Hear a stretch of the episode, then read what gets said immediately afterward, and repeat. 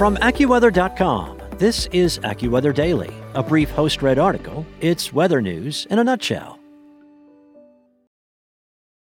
When you need mealtime inspiration, it's worth shopping Kroger, where you'll find over 30,000 mouthwatering choices that excite your inner foodie. And no matter what tasty choice you make, you'll enjoy our everyday low prices, plus extra ways to save, like digital coupons worth over $600 each week. You can also save up to $1 off per gallon at the pump with fuel points. More savings and more inspiring flavors make shopping Kroger worth it every time. Kroger, fresh for everyone. Fuel restrictions apply.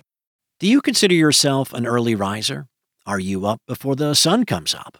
Well, that may be attributable to an inherited genetic variant from Neanderthals, according to new research. Now, there are a lot of things that come into play about what time you hop out of bed, but Neanderthals evolved at high latitudes in Europe and Asia for hundreds of thousands of years, and they may have been better adapted to seasonal variation in daylight compared with early modern humans or Homo sapiens.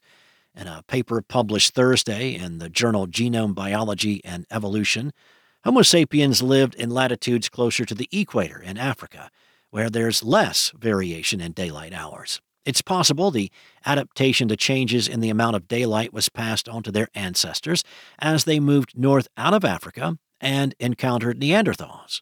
That genetic legacy may still influence variation in whether you are a get up before the rooster crows or a shut down the bar person.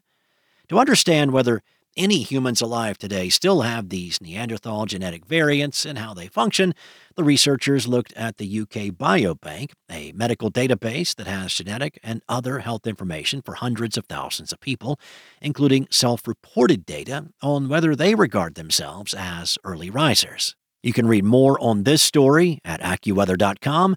Also of interest there, the Perseverance rover has uncovered intriguing new clues about water on Mars, and it's helping scientists figure out some of Mars's mysteries. Also, the Northeast may soon get blasted by a powerhouse of a storm this week. Details about that approaching weather system, plus more articles and forecasts, are available at AccuWeather.com. And for your local forecast at your fingertips, download the AccuWeather app. Enjoy the rest of your day, and I'll be back tomorrow with more. Want to learn how you can make smarter decisions with your money? Well, I've got the podcast for you.